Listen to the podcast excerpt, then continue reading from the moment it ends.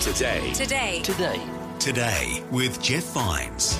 Twice every weekday on Vision and on demand in the free Vision Christian Media app. Audio on demand from Vision Christian Media. Jesus said, If you hold to my teachings, you are really my disciples. Then you will know the truth, and the truth will set you free. Everything that God creates is unique. You take two snowflakes, put them under a microscope, and there's no two flakes alike. Same with two blades of grass. And that's how it is with God's special creation, those that have been created in His own image, you and I. We are unique, we are special, and God has a special place in His heart for each and every one of us.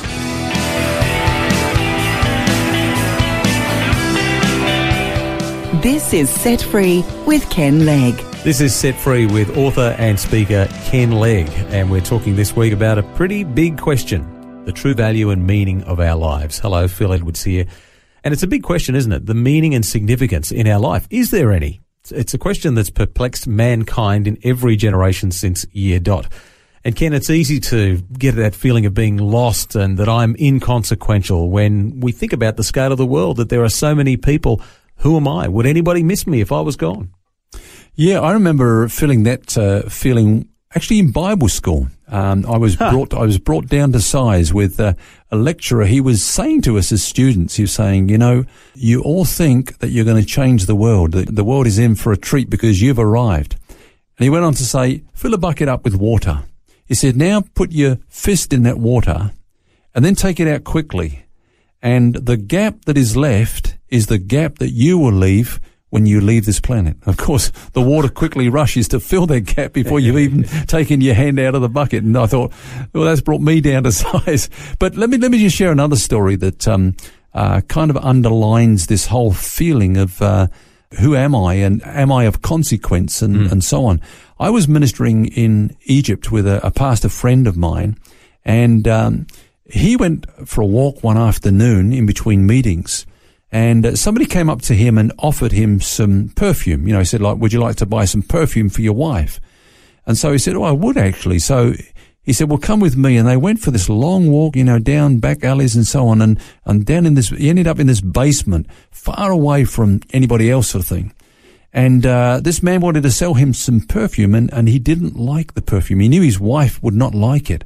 And so he tried to back out of it, and the man all of a sudden became very angry and aggressive.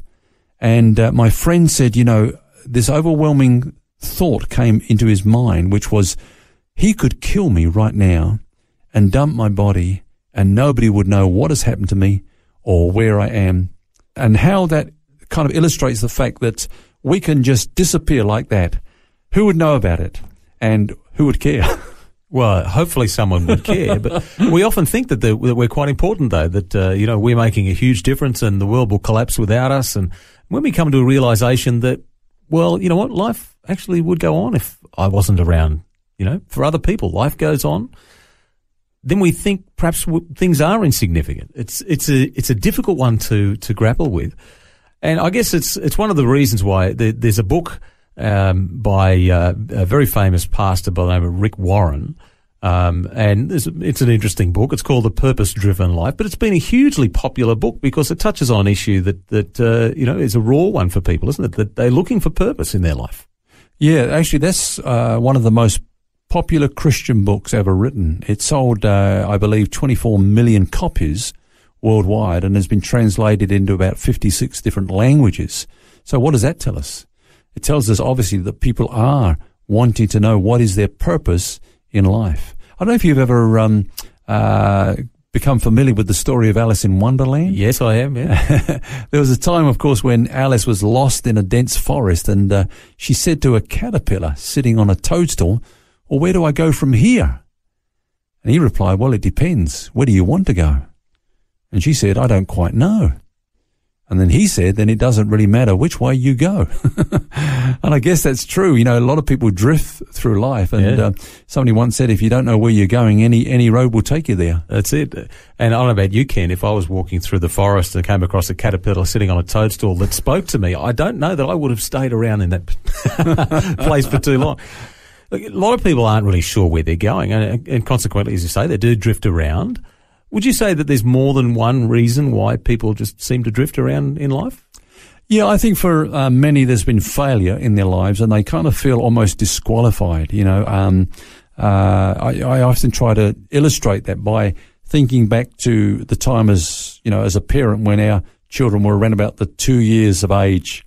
Uh, you know, state in their lives. Mm. You know, we call that the terrible twos, don't we? Unfortunately. And, yeah. uh, you know, how many times. the terrific twos. The terrific twos, that's right. Depending which yeah. way you look at it. Yeah, and you know there'll be times when maybe you hear a crash and you come running out of the study or or the kitchen or whatever it is, and you see uh, something broken, yeah. and, and somebody just darting around the corner. and I think you know there's a sense in which that happens spiritually. There there have been times when we've uh, smashed things and broken things, and uh, you know, everybody looks up and we see Satan just ducking around the corner. You know, he's uh, he's caused calamity in somebody else's life and uh, he's cleared out of the place. But uh, what we need to understand, of course, Phil, is that you know God turns our disaster pieces into masterpieces. So the fact that that people may have mucked up or made a wrong decision or got it wrong in the past, uh, even made mistakes in the past, does not disqualify them for God's best today. We often talk about God's permissive will. You know, like we've lost his perfect will, now we've got his second best. Well, I don't believe that that's what the Bible teaches. I believe that God uh, takes the strands of our lives, the broken strands, you know, and uh, weaves them together again into a beautiful pattern for his glory. I love what you say there, that God turns our disaster pieces into masterpieces. That's, that's great. But I'm sure there would be people thinking, well, that's not me you know, I've been disqualified because I've done something that's too bad that could never be turned around by that. Look, I, am sure there are people saying I, I, meet them, you know, regularly in the ministry, and you come across people that just uh, feel somehow, you know, they they have got second best now, and they've just got to make the best of uh, of that situation.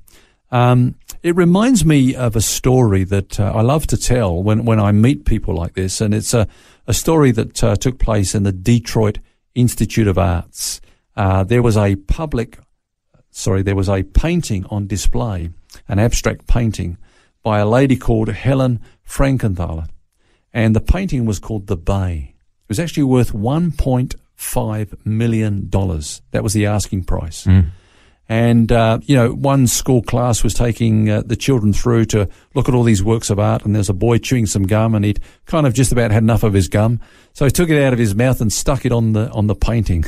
the whole art institute went into meltdown and, uh, and the, the, school, you know, was, before they realized it, there were cameras outside, TV cameras interviewing the uh, director of the school and asking questions. Well, what happened here? Why'd you let this kid do that? And so on. And, uh, the explanation given was this. He said, well, I don't think he understood the ramifications of what he did before he did it. uh, who does? Who does? Who really thinks through what we're doing? And, and even those mistakes and even those, um, those things that the Bible calls sins. Mm. Most of the times we don't think through the ramifications and there are consequences for, you know, wrong actions. But what we need to see is the big picture and what does God do? when we muck up. Uh, for example, you know, Jonah mucked up, but God didn't get somebody else to go instead of Jonah. Mm. Uh, he got Jonah back on track. You know, the Bible says the word of the Lord came a second time to Jonah, and God sent him straight back in there. Well, there's plenty of examples in the Bible of, of guys who mucked up, but God still continued to use them. David is yeah. a classic example, or Jeremiah. Well, Jeremiah, of course, was also sent down to uh, a potter's house to observe this principle you know, there was the potter working away on the clay and uh, he got it all wrong. And uh, instead of just chucking the clay away and getting some fresh clay, the Bible says he put it back on the wheel again mm. and made it again into another uh, pot, you know, another vessel uh, for the master's use. And that's what God does. We've all mucked up many times, several times, big times, but God puts us back on the wheel. And uh, God's not only the God of the second chance or the third chance, He's a God whose uh, mercy knows no end. So if you're feeling a bit dizzy, it's because God's got you on that potter's wheel and you're going round and round and He's shaping you.